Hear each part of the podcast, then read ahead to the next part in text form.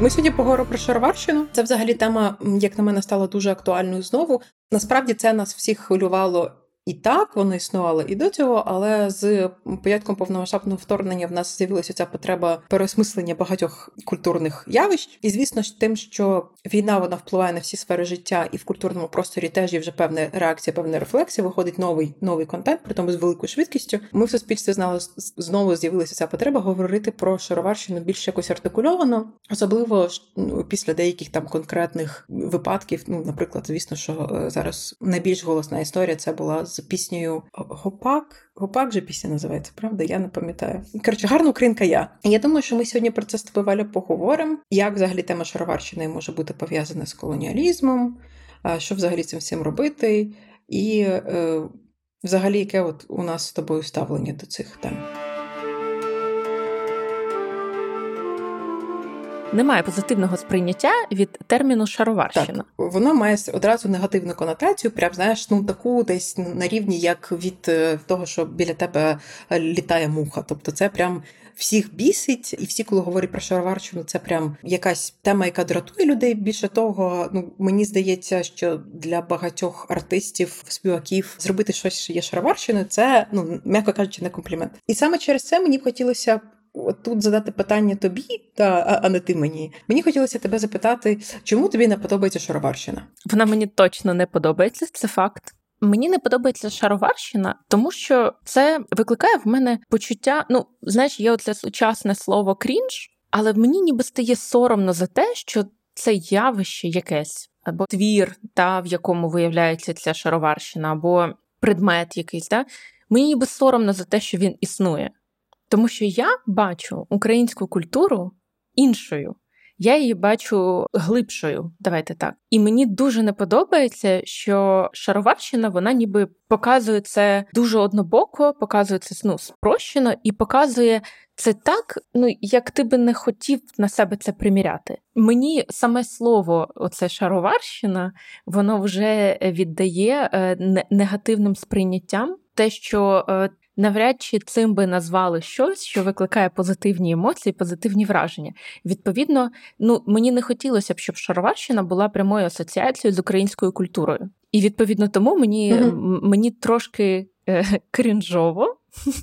Від того, що е, Шароварщина часто підміняє сутність української культури. І от мені ця несправедливість, е, коли відбувається підміна понять, підміна явищ, мені вона неприємна, тому що окей, існувати шароварщина може, але давайте тоді ну не називати це проявом культури як такої, тобто єдиним варіантом української культури. Д- давайте якось е, чітко розуміти межі цих Я явищ. Я правильно ну чую з того, що ти говориш, е, що ти відчуваєш певне приниження. Так, е, я відчуваю, що мене як носійку цієї культури, як носійку української ідентичності, принижують. Гіпертрофовано показують якісь якості або якісь е, риси. Е, ну, все залежить від прояву шароварщини. Да, Зрозуміло, це може бути зовнішній прояв одяг, це може бути прояв якийсь культурний, може бути прояв якихось рис. Тобто, в залежності від цього, це показують так, як я себе не бачу як носійку цієї ідентичності. Тобто для мене українець, українка не такий і не така, як в якомусь об'єкті шароварної культури, та власне цієї ну, шароварного об'єкта культури. Давайте Слухай, так. тут тоді буде таке питання. Я можу, я розумію, що вона може контроверсійна, і вона у нас не було його в планах, але мені стало цікаво. Я після цього теж якось поясню, що я думаю з цього приводу. А як ти ставишся до того, що шароварщина йде від українців? Ну тобто, що це твої співгромадяни, тобто ви, ви разом є носіями однієї культури, і ти відчуваєш, що цей шароварний продукт він йде від українців. Яке в тебе ставлення? Ну як ти до цього ставишся? Тому що мене це злить. Ну я в цьому вбачаю поле для роботи. Тобто я розумію, що значить. Історія української культури, е, що значить, взагалі розуміння української культури недостатньо підсвічено у нас в суспільстві, недостатньо його в освіті, недостатньо його в популярній культурі, ну в хорошій пропаганді державній, для того, щоб люди перестали отак однобоко сприймати самих себе. І це сприйняття самих себе, яке е, іде трансляція, тому що ну насправді це, звісно, не всі випадки, але в більшості своїй ну, дуже багато хто робить це абсолютно щиро. оці прояви певної шароварної культури, е, такої виявою да, цієї шароварщини, вони можуть бути абсолютно щирими. І тут питання в тому, що окей. Що нам треба зробити для того, щоб е, люди сприймали це глибше? Що нам, як нації, як державі, треба для цього зробити? Тобто я вбачаю в цьому е, домашнє домашнє завдання для всіх нас. Тут дуже класний приклад того, наскільки ти е, маєш спокійніші реакції, ніж мої, тому що мене в першу чергу, звісно, що це бісить. Ну тобто, що ну це ж ми, ми ж маємо розуміти, що це все таке. Я, мабуть, тут би і сказала, це дуже цікаво цей момент того, що ти відчуваєш, що це не про тебе. Таке відчуття для мене з Шароварщини, що я прийшла на вечірку, де всі клеють імена собі, знаєш, ось тут. Ну, тобто, стікерами клеєш собі ім'я, щоб типу, щоб знала, як тебе звати. І от мене звати Марям, а мені на стікері написали Машка і приклеїли мені. І і, і мені треба весь час ходити, коли мене називають Машкою, мені треба весь час ходити, говорити, да, Машка, тут так написано, але насправді в мене більш глибока там історія мого імені, і мене звати не Машка. Тобто, в мене відчуття, що на мене клеють лейбл, тегають мене якось, і я не можу ніяк це від себе забрати, тому що на мене у мене таке відчуття, що ми ж самі, тобто ми, як українці, ми самі продукуємо е, цей контент. І тому я думаю, що тут би трохи розказала про е, оцю колоніальну історію Шарварщини. Якщо в тебе будуть якісь питання там уточнення, ти мені е, скажи.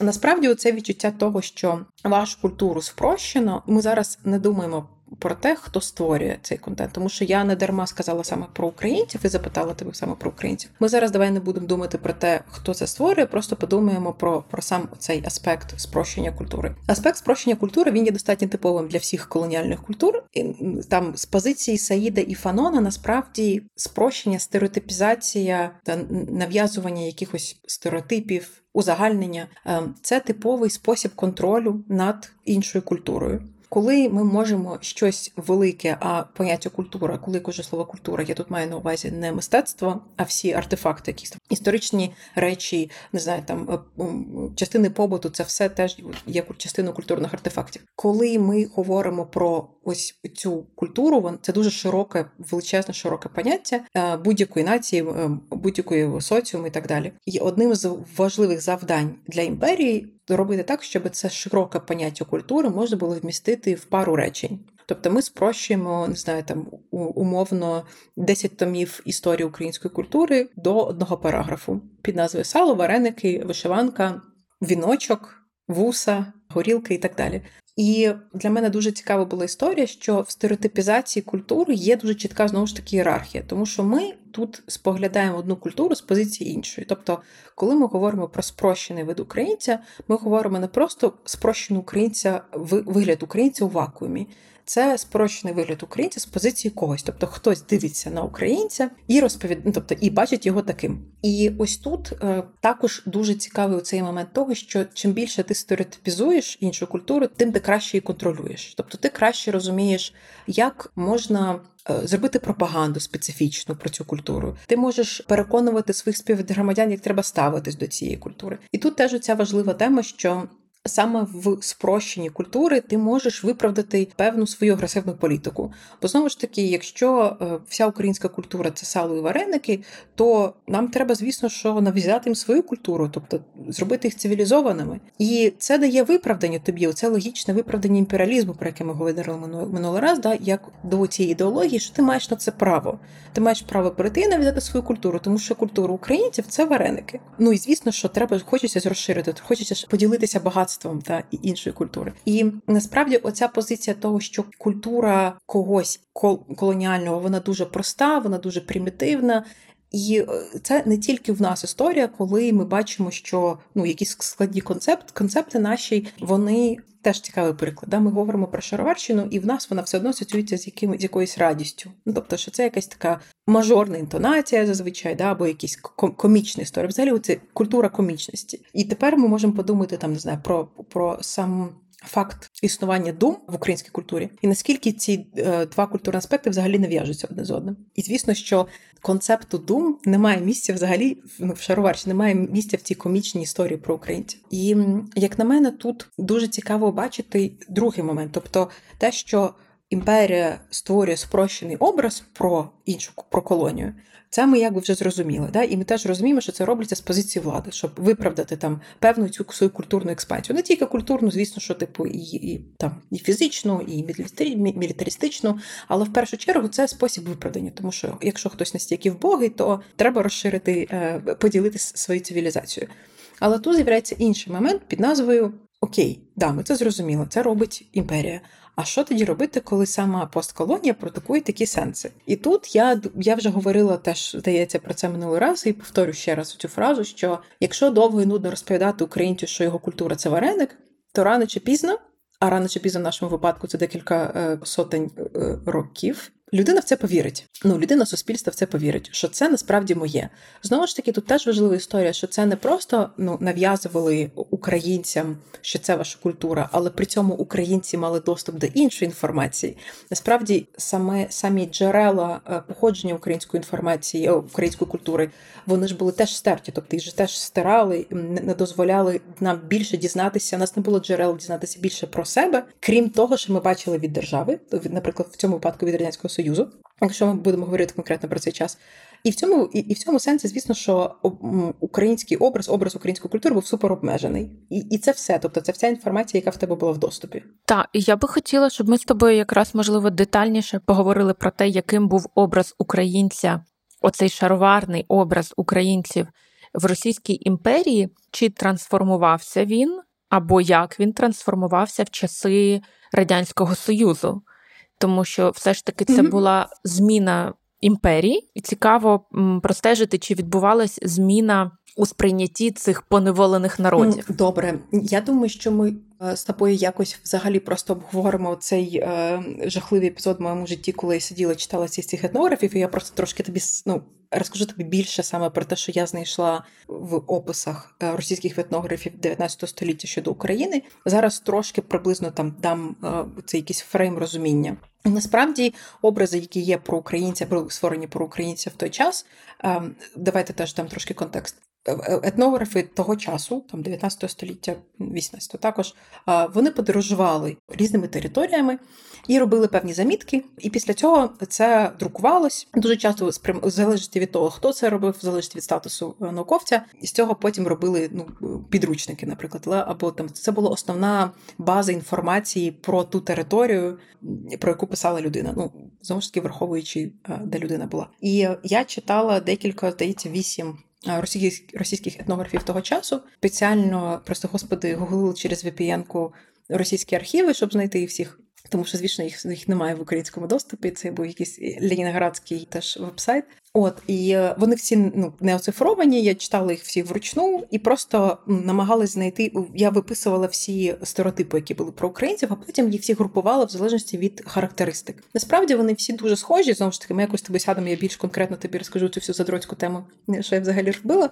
Але якщо дуже дуже коротко, то те, що а е, українці дуже пов'язані з природою, вони прям, ну тобто, от матінка природа, в них прям дуже такі якісь особливі стосунки стосунки з землею. Другий момент то, що українці дуже люблять співати. Третій момент, що українці не суперрозумні, тобто розумні не в сенсі, що вони не швидко думають або тупі, що вони не інтелектуальні. Також оцей наратив того, що є є оця інтелектуальна грусть, що ем, страдать е, можуть тільки дуже інтелектуальні люди. Ось ось ось ось ця ідея, дуже, до речі, входить в позицію цього російської інтелігенції, да, типу, що інтелігенція має страждати. Да, Типу, що страждання це якийсь такий скіл, який, який є тільки у дуже глибоких людей, які схильні до рефлексії, а більш примітивні культури, більш примітивні люди не можуть так страждати, тому що в них немає цієї глибини душі. І теж прийняття українців є достатньо ну, примітивних. Тобто українці примітивні, люблять природу, люблять співати. Що дуже часто на той момент я думала, що українці це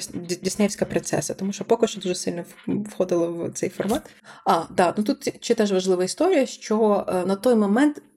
Вже тоді було написано, що українці часто не люблять росіян, і тут була дуже класна фраза: причини этого нужно искать в історії. І мені дуже сподобалося це пояснення у одного з етнографів.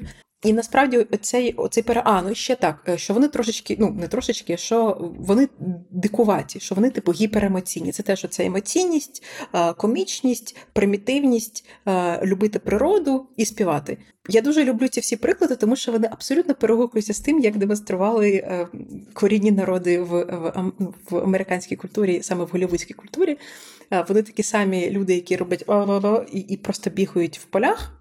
Як на мене, це теж дуже такий класний приклад. І ще також, щоб теж було розуміння, я читала, як українців Україну називали Руською Шотландією. Мене максимально здивувало, коли побачила цю фразу, але теж вона дуже класно пояснює знову ж таки ставлення е, до України. Ну, тобто, да, що е, я як, чула як такі е, Англії до теж. Так, і про ну, оцю боротьбу постійне протиставлення, що ніби є Англія, яка так несе цивілізацію, і ті шотландці, які ніби такі дикі, ну горці, да, типу, оцей таке сприйняття. І тут якраз теж українців теж так е, сприймали, ніби теж які не хочуть коритися, ніби такі впорядковані і організовані імперії. От вони як така якась стихія, да, чомусь не хочуть. І ще степ. Знаєш, да-да-да-да. Ну, типу, не хочу підкоритися. Я думаю, це пов'язано з, теж з примітивізмом. Це потім також е, ну, розвивалася вся думка. Але тут теж важливий момент, що ідея України як степу дикий степ. Дикий степ з дикими людьми. Оце теж репрезентація українців. Вона теж через це проходила. Знову ж таки, от як е, дикий захід в е, ковбойських цих всіх ну вестернах. Да, типу, коли ти бачиш, що це всі знову ж таки корінні народи, спрощений образ. Тут ну ще дуже схоже, але це цей момент того, що е, є абсолютно хаотична тера інкогніта всередині України. Ну на той момент це не всередині України, але так на території України, де немає правил, де немає цивілізації, є дикість, і все вирішує сила, і це і це типу запальна запальна реакція. Але це поступово доповнюється і змінюється, тому що в радянський час е, до цього додається дуже цікавий елемент, який здається, що був пов'язаний з бажанням української інтелігенції до відділення від Росії. З'являється цей стереотип того, що українець також і е, сєпар. Ну і це саме конкретне от слово, яке використовується в радянський час. Були дві паралельні ідеології е, щодо українства, які існували з однієї сторони, це була партія. Знову ж таки, не там ще за часів Сталіна було дуже чітко написано, що всі ми, ну всі нації на території радянського союзу е, соціалістичні, але ну базуються на народній культурі. Тобто, це типу супер було важливо також відмічати. Тому, е, коли ми дивимося на плакати радянського союзу, дуже часто ми бачимо там людей з Узбекистану в національному одязі, українців в українському одязі. Єдина людина, яка не в національному одязі, це росіянин, тому що росіянин це це щось універсальне, да, і що ну, типу. Це норма, це канон, а все інше це трошечки. Ну тобто, це це вже це вже така похоп. І от е, був певний образ українця, який мав доповнювати росіянина. Цей канон він будувався через е, кінематограф. Дуже часто е, в військових фільмах це демонструвалося як найкращий дружбан росіянина. Тобто, там не знаю, ну є енна кількість фільмів, де є головний герой росіянин, і в нього є найкращий друг е, Микола якийсь Микола. Він виглядає так само, як і е, його російський друг, але звісно, що з, українськими е, атрибутами. Тут дуже часто цими українськими атрибутами могла бути якраз мова, тобто, що він трошки говорить, так він Акцент. говорить російською, але з цим акцентом, з якого, звісно, ніби як насміхались, да?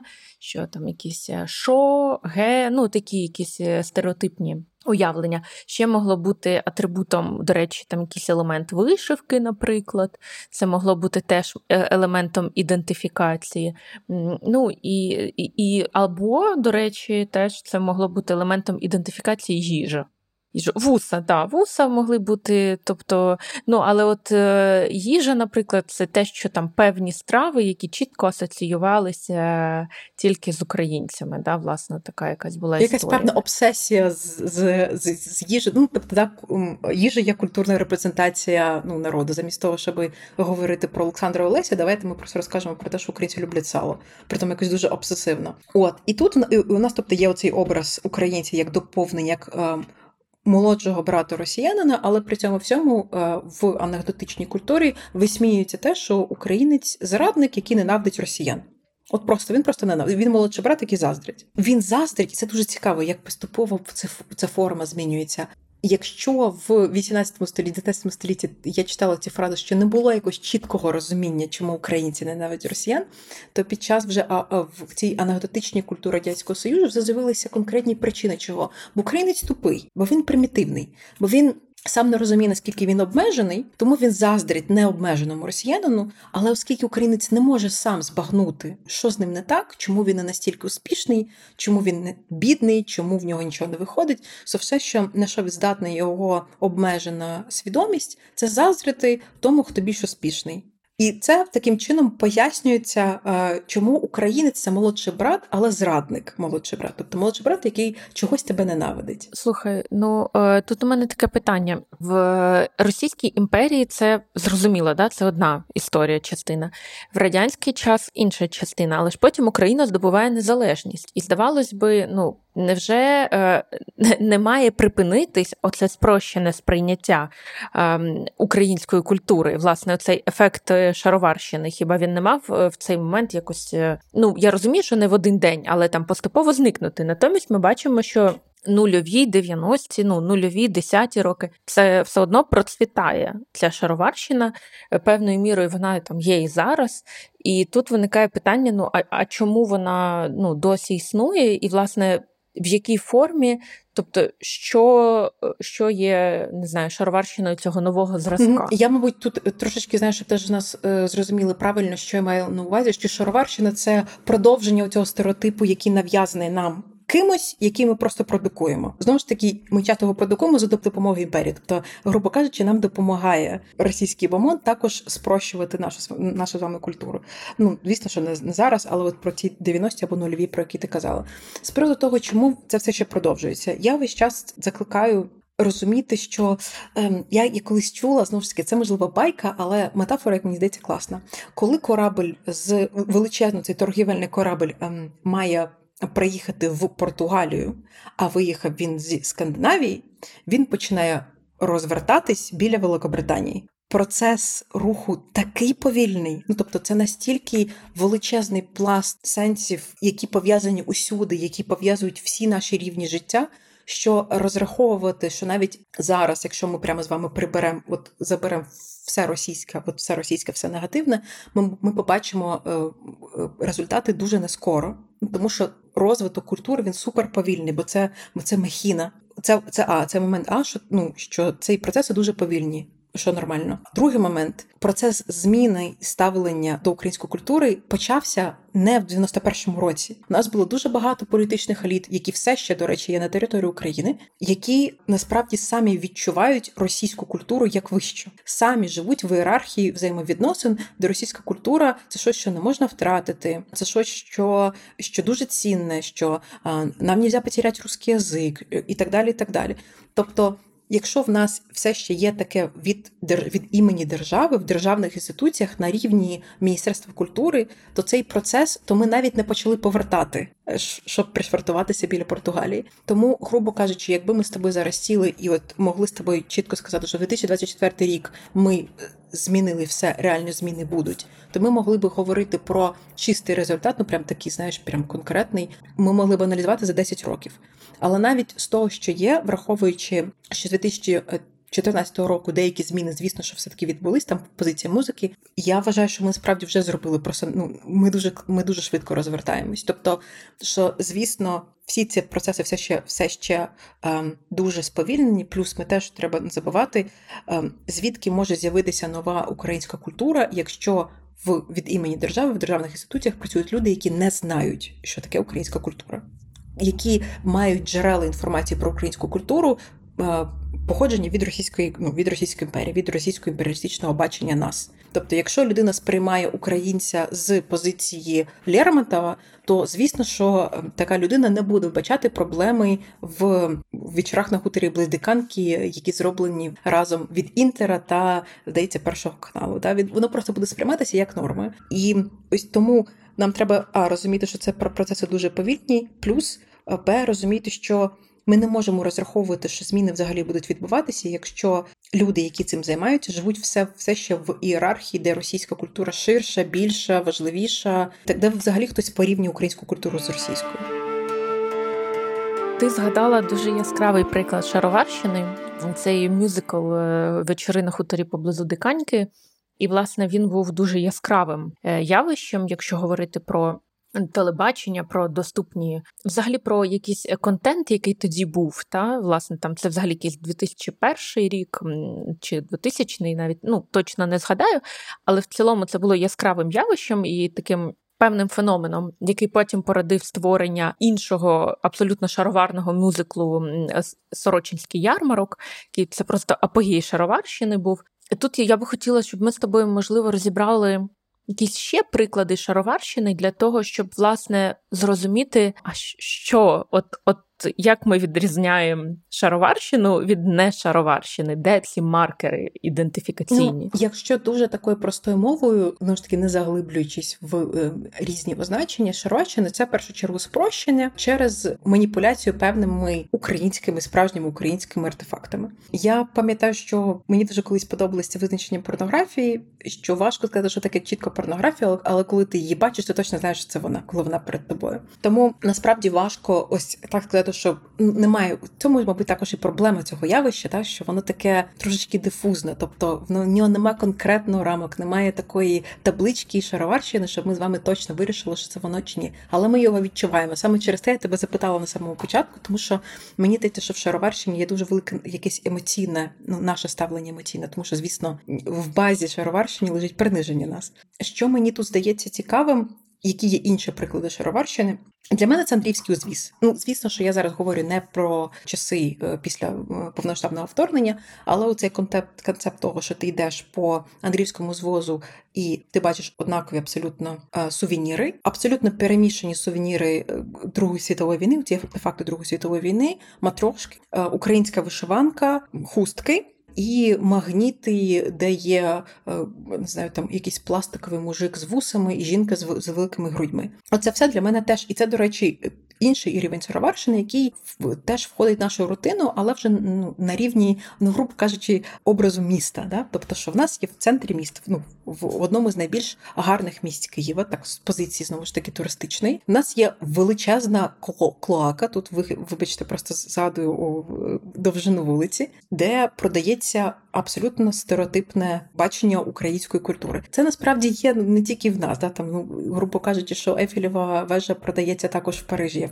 на кожному в кожному маленькому там сувенірному магазинчику.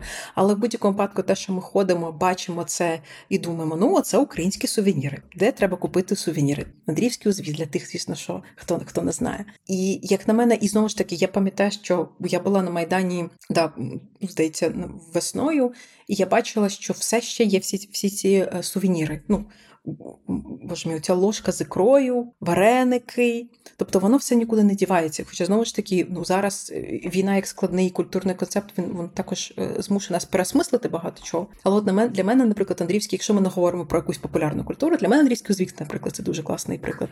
Може, в тебе є якісь спогади? Давай так. Перше, що я згадую, це взагалі оцей зовнішній вигляд українця та українки, що українка у віночку величезному, такому обов'язково якось чомусь вони вдягнені українець та українка ці стереотипні однаково. Е, однаково в якому сенсі? Жінка, звісно, в спідниці, а чоловік в шароварах, але у них вони однакового кольору, у них там ледь не однакові сорочки, пояс.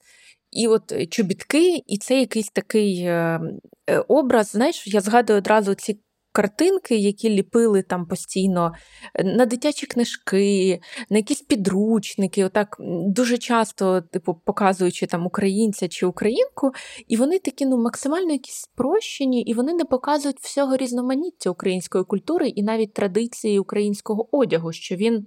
Він направду відрізняється дуже сильно в кожному регіоні. Я розумію, що е, ми не можемо, звісно, показати на одній картинці все різноманіття, але я про те, що в Шароварщині цього різноманіття ніби не існує.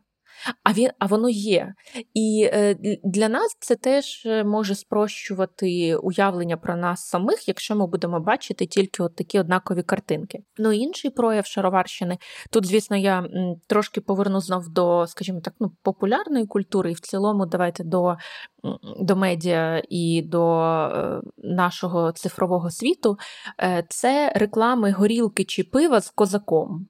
І для мене це е, така підміна понять, тому що оцей образ е, козака як людини ну, вільної. Е, давайте так, козак це абсолютно унікальний український феномен. Це феномен української історії. Це тільки в Україні були взагалі явище козацтва, тільки українське. І коли мені в рекламі хочуть показати хортицю, де козаки скачуть на конях, а потім п'ють якусь горілку, як от конкретної марки з козаком, або так само, наприклад, козаки, чи давайте такі степні воїни рекламують. Пиво, е, ну вибачте, я одразу скажу, це сармат, е, і тут у нас йде поле асоціації, про які якраз ти казала, це степна Україна. Да? Е, ну, для мене це дикість в тому сенсі, що це настільки висмикує з контексту певне культурне історичне явище і інтерпретує його в своїх е, якихось цілях, і разом з тим. Ми ніби відсуваємо на другий план, десь на тло справжню цінність цих явищ, е, цих осіб.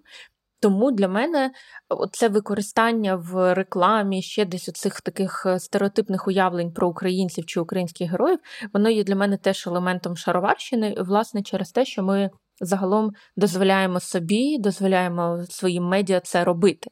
Тобто, що ми не захищаємо це як якийсь важливий для нас е, елемент. І тут е, я хочу, щоб ми з тобою ще просто одразу зачепили те, що це нормально мати там якусь е, іронію, це нормально.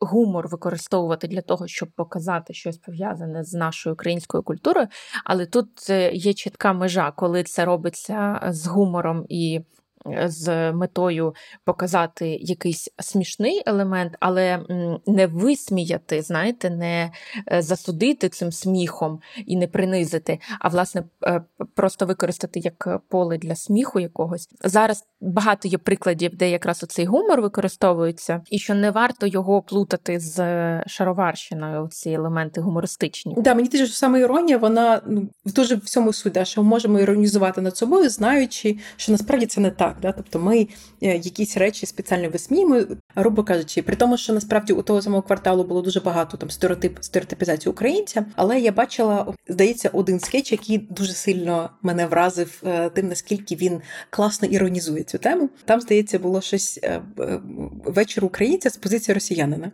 Ну і там, типу, жрем сала, танцюємо гопак, оце все. І ну і, і це дуже тобто вони використовують образи Шароварщини, але це висміюється знаючи, що це неправда. Та? Тобто, що насправді все не так. І ми це з вами, ми, ми з тобою, як люди, які це дивляться, дивляться, ми знаємо, що це неправда. Ми знаємо, що тут спрощується, спрощують наш образ спеціально для якихось маніпуляцій. І мені здається, що тут теж це дуже важливо підкреслювати. Що мені е, також здалося дуже цікавим, що, начебто, певні люди, які творці е, Шароварщини, е, давайте українського народного популярного продукту, як вони це інколи називають, вони також говорять, що це якийсь натяк на фольклор. Але як на мене, дуже є це теж межа між фольклором. Ну, взагалі, можемо заглиблювати, звісно, що в поняття фольклору, але зараз не про це. Мені здається, що відчуття від Шароварщини таке, як ти от сказала, ти тільки що описувала дуже прикольно оцей одяг, і коли ти, наприклад описувала одяг в цю стандартну білу сорочку з українці і українки, я виявляла собі сорочку не з льону, а таку з лайкри, що вона блищить, знаєш? Тобто так, так, обов'язково має блищати, бо це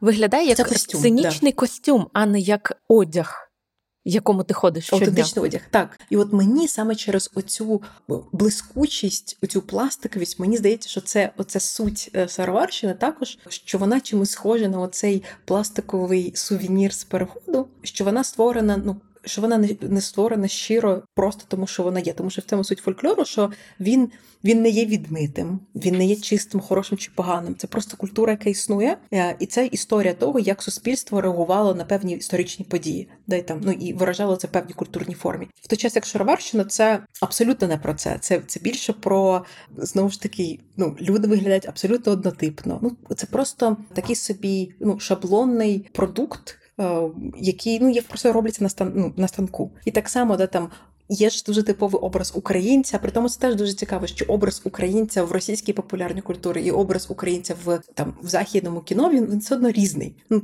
тому, що, наприклад, з позиції західного кіно образ українця це щось типу uh, Slavic man that talks like this.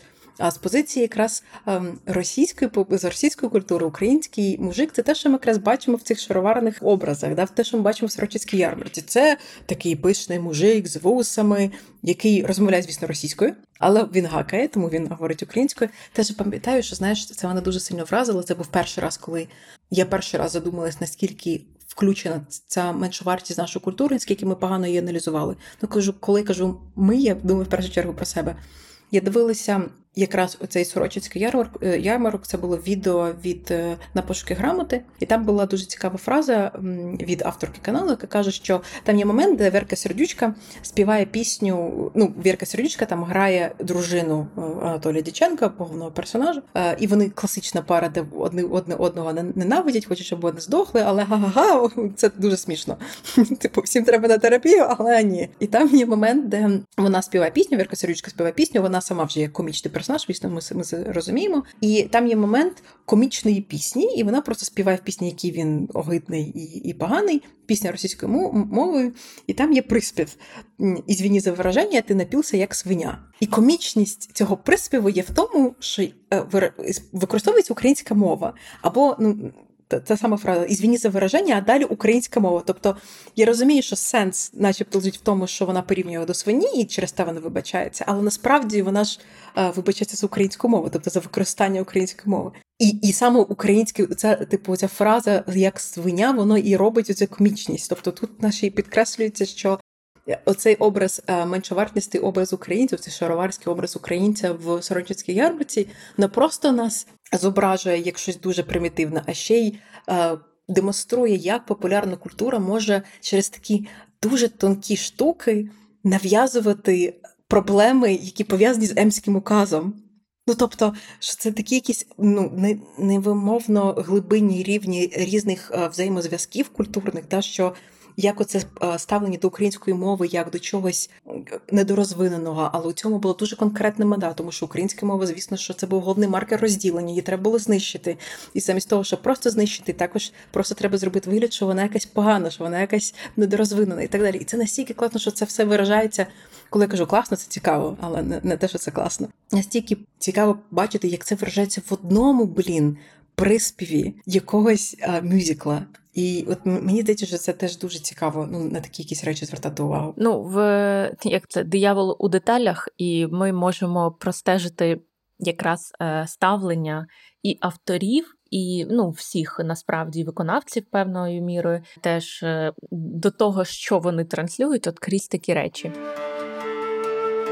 Слухай, ти згадала про Вірку Сердючку, і тут у мене таке питання: а Вірка Сердючка це шароварщина? От, Знаєш, це, звісно, дуже цікава була історія. Я колись нас здається на одній парі. Мені треба було щось пояснити. Це було за кордоном ну, в Америці. Треба було пояснити щось про українську культуру.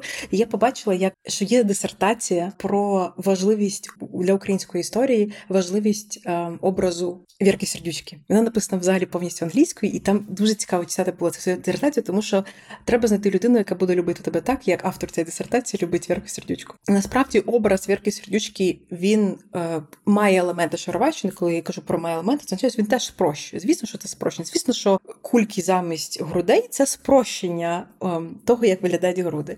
Або е, віночок спочатку в неї ж був вінок якийсь час, а потім це вже стало цією зіркою. Тобто тут ми теж можемо побачити, що в якийсь момент цей вінок ну він перестав бути актуальним, да, певною мірою. Так, і при тому, що ну тут теж важливо зазначити, що все ж таки Вірка Сердючка має абсолютно іншу мету. Тобто, ем, якщо у Шароварщини немає глибини, і це теж те, що її відрізняє, то у Вірки Сердючки ця глибина є, бо навіть та сама провідниця, сам концепт провідниці, це ж просто неймовірна демонстрація сатира. Да? Вона демонструє глибинні соціальні проблеми жінок в українському суспільстві, які скоріше за все не мають чоловіка. Це дуже дуже добре продукується е, в його скетчах про провідницю. А потім це також відчувається навіть в тому, як він пише пісні, боже ж ти мій якщо вам немного за 30. Да? Тобто оця думка самотності жінок і так далі. І це все більше мені нагадує про те, що це в першу чергу постмодерний цей персонаж з різними рівнями, з, з іронією, тому що це важливість для ну, для постмодерної образу.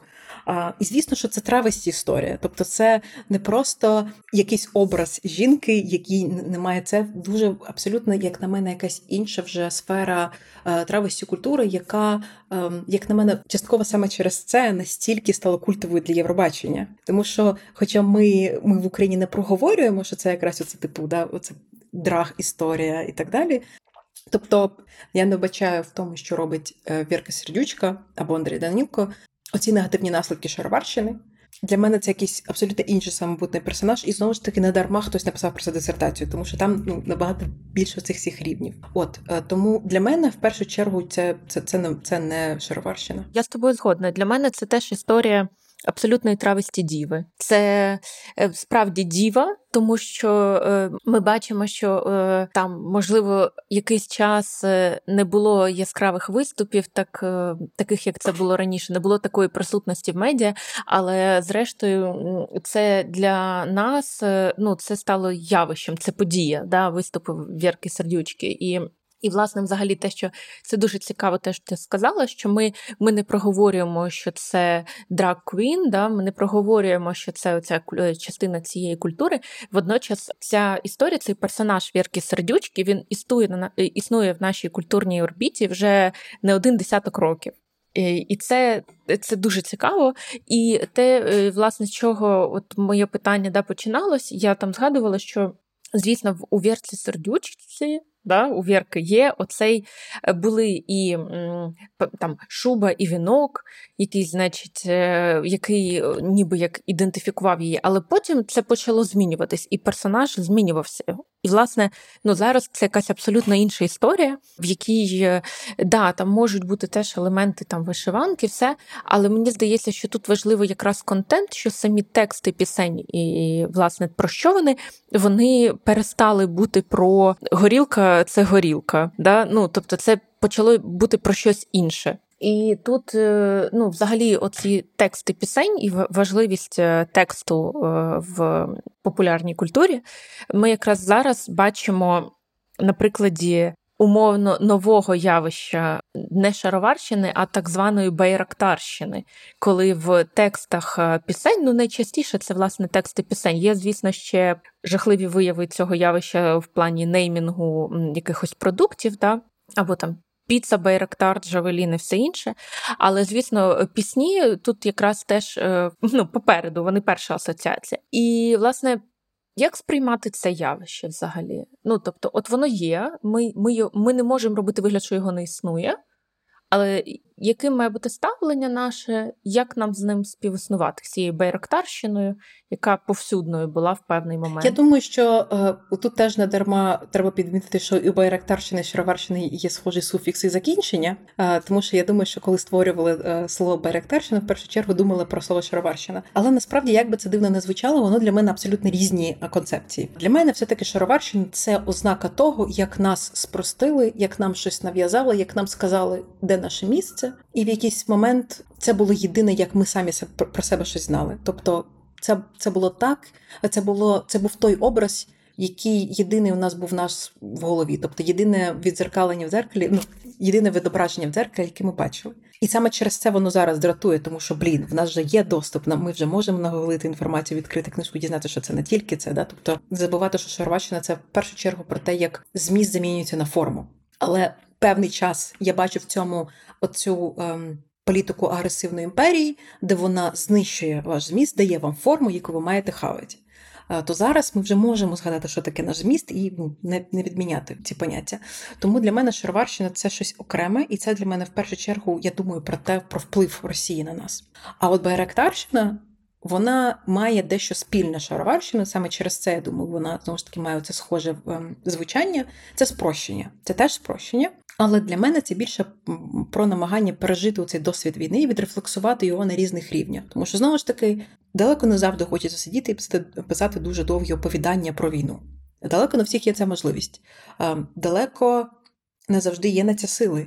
Але те, що війна просочується в усі сфери нашого життя, що є абсолютно нормальним. І звісно, що воно буде проходить, тобто є потреба відрефлексувати її на якомусь рівні. І це для мене саме те, що відбувається з Байректарщиною. Я, звісно, говорю і про. Е, Веселі пісні і не про дуже веселі пісні. До речі, з приводу веселих пісень. У разі чого ця ем, ця тема вона не нова не тільки для нашої культури. Тобто, е, наприклад, в американській е, популярній культурі є групи, які конкретно роблять дуже патріотичні е, пісні. Одна з найбільш відомих, яку я знаю, що там є така фраза в приспіві: We put a boot in their ass. Тобто, it is American way. Е, і насправді, до речі, ця вся тема це було ще в періоді Буша, почалось прям дуже активно. Потім саме над цим іронізували Day в своєму. В своєму альбомі American Idiot. Це теж, до речі, дуже цікава історія. Але до того що типу, це не тільки у нас відбувається. Типу, оце, оце типу, сприйняття такої якоїсь застольної пісні але при цьому тема йде про війну. Тобто є такі якісь, при тому, наприклад, для мене історія про Ваньку Встаньку це взагалі абсолютна терапія. Тобто, абсолютно якісь, ну звісно, що тут Арестович має говорити про те, наскільки ми не люди, да, тому що сама суть пісні, про тому, що ми сміємося тим, що хтось помер. Але отут якраз важлива тема, що гумор він повертає тобі владу. Тому, взагалі, гумор для культур колоніальних це один дуже часто був один єдиний спосіб та інструмент опору. Тому що коли ти над чимось смієшся, ти нарешті забираєш, повертаєш владу над ситуацію до себе. Коли ми сміємося над тим, що Ванька Встанька помер в пакеті, ми повертаємо собі контроль над ситуацією і згадуємо, що над чимось ми маємо право зараз сміятися. Да, вони на нас напали, да, вони нас вбивають, але десь в нас є контроль, і ми оцей символічний контроль повертаємо до себе. Інша тема, що мене насправді ну це особисто зараз вкусовщина. Мене дуже напрягає е, патріотичні пісні. Вони байрактарські патріотичні пісні. Чому? Бо е, тут я говорю не як культуролог, говорю просто як людина. У мене відчуття, що мною маніпулюють і мені брешуть. Тобто я просто щиро не вірю. То знову ж таки, я говорю зараз тобі просто як як людина, тому що з позиції культурології я не маю говорити про почуття, що мені подобається, що не подобається. Але з позиції людської, е, те, яке відокремлю для себе особисте мистецтво, я вірю чи не вірю ну, в щирість людини. Тому що для мене основна, основне те, чому так важко творити мистецтво, це тому, що воно дуже щире. Щире це означає дуже часто цей дискомфорт, цей біль і так далі. І якщо мистецтво для мене не щире, це воно мистецтво. І тому, коли я читаю, е, боже мій. Текст вірність гідності, вірність стійкості від незлам. Я я, ну, я не вірю. Мені боляче чути цей текст. Ну, давай так. Це теж абсолютно питання смаків. Але так. для мене це набір стереотипних слів. От, власне, те, що окей, знаєш, е, словник синонімів. Типу, сміливість, які синоніми до слова сміливість, перемога, які слова е, синоніми слова перемога. І тут питання не віри чи не віри в перемогу чи звитяжність нашого народу. Тут мова мова в тому, що за цим не відчувається якоїсь, ну не знаю, рефлексії митця. Так, знову ж таки, змісту немає, є форма. Да? От Є просто слово. Ну от я спеціально знаєш, відкрила зараз текст, просто щоб банально. Тому що коли ми з вами говоримо про тему, типу, е, чому пісня е, гарна українка я Шароварщина, там якби зрозуміло, що дуже якби абсолютно не в тему. Це окрема теж тема, де ми можемо поговорити про про те, як коли варто використовувати український образ, а коли ні. Але ось тут насправді так, щоб знаєш, добити, наприклад, вірність гідності. Вірність гідності, окей, що має, я не розумію, що він має на увазі, і, ну, і він це не розкриває. Що значить вірність стійкості, я теж не розумію. Від незламності і до ніжності це сміливості наші якості. Мене насправді там стригерило ще про е, матір. Чуйність матерів для мене це така, знаєш, е, ну давай так, трош, трошки літературознавщини. Для мене це оце зчитування типових символів, мати, яка проведжає сина на війну. Це таки, ну, це певна символіка. Вона є фольклорною, вона є і літературною теж. І оце жонглювання цими символами, які є дуже важливими, які мають величезну конотацію. Ми за цим бачимо ряд інших текстів, ми за цим бачимо ряд інших емоцій. А тут у мене є відчуття, що воно притягнено штучно, ну бо про це теж треба згадати. От якесь у мене таке відчуття. Mm-hmm. Я не бачу за цим якоїсь е, глибини. Я не знаю, це, напевно, дуже.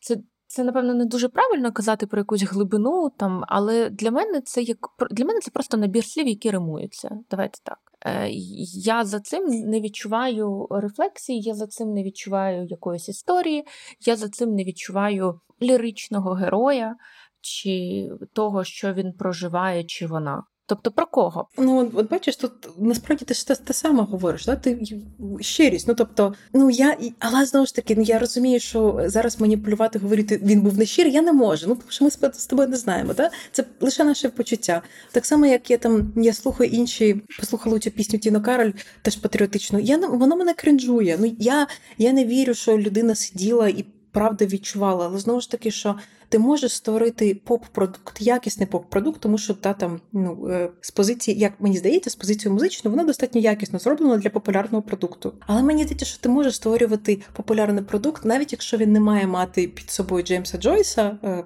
все десь в сенсах, він може бути просто щирим і про тебе. Да? Тобто, ну це ми тому, що е, не знаю, там історія про е, вчительку і мікрорайона нашого жительку. Вона мені набагато більше відгукується, тому що вона більш реальна і більш приземлена, ніж е, знову ж таки про про, про вірність гідності. Знову ж таки, так я прекрасно розумію, що функція пісні про вчительку і функція пісні маніфесту абсолютно різні, це теж правда. Але е, знову ж таки, ми зараз тут просто занурились про якісь такі да, емоційні сприйняття. Але як таке для мене байректарщина це. Це наш спосіб відрефлексувати дуже ну, жахливий е, досвід геноциду, який ми зараз проживаємо.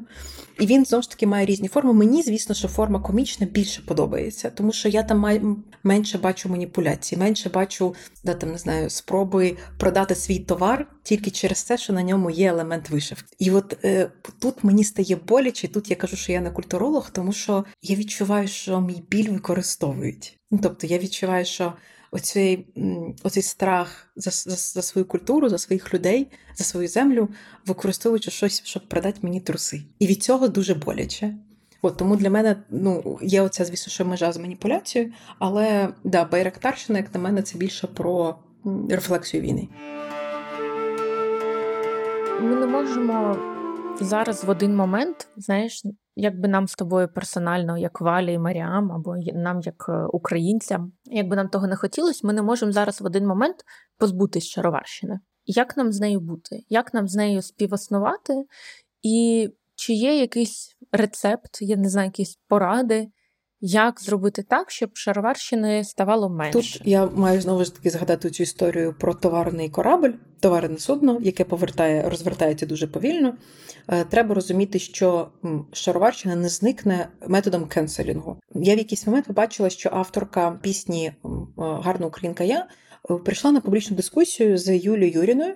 З іншою українською співачкою, яка насправді достатньо багато часу виділила на вивчення українського фольклору, де вони вступили в публічну дискусію про доречність використання знову ж таких пісень. Я не буду говорити про те, наскільки ця дискусія привела до якихось там глибинних е, висновків, але сам факт. Що це була публічна дискусія, що авторка цієї пісні про хопака прийшла і поговорила про це. Для мене це було просто невимовна перемога. Сам факт того, що це що конфлікт, оця нерозуміння, недоречність пісні гарна українка, я перейшло перейшов з формату просто хейту в інтернеті в публічну дискусію, де ми сидимо і говоримо, а не просто кидаємось словами, що хтось ідіотка. Мені просто дуже радісно, але знову ж таки висновки. Ну, у мене не було відчуття, що хтось зробив якісь висновки після дискусії. Е, це я більше говорю про те, що для цього нам треба а публічна дискусія. Ну, знову ж таки, я кажу, публічна дискусія, це не це не означає, що це може робити тільки доктора наук або професори в себе в кабінетах. Ну, Дискусія може бути е, не знаю, там на кухні, це може бути в кафе, це може бути просто розмова з друзями. Тому що мені інколи здається, що такі якісь речі ми недостатньо проговорюємо між собою просто. І теж треба розуміти, що шароварщина не зникне, якщо ми скажемо, що хтось робить шароварщину. Якщо ми просто накинемось і пояснимо, що ти робиш херню, це не змінить того, що людина буде створювати. Ну вона просто буде думати, що її не розуміють. Ну така доля. як на мене, тут треба розуміти, що шароварщина треба працювати. Бо по шароварщині, як я вже казала, це дати це підміна змісту формою. Нам треба просто говорити про про зміст, повертати зміст, нагадувати зміст. І тут, звісно, що нам дуже потрібна робота держави, е, да, де тому що для мене е, оце робота шароварщини це для мене теж деколонізація. Да? Це теж це бажання е, копати глибше, цікавитись більше своєю культурою.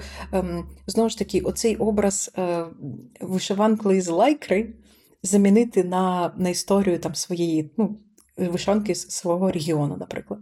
І просто поцікавити, знову ж таки, враховуючи, ну, я, якщо, наприклад, я з Сумщини, ну, цікаво, які були образи, наприклад, в мене. Це ж це ж цікава історія. Тобто для мене це більше про те, як ти насправді сказала на самому початку, це тема, над якою треба працювати.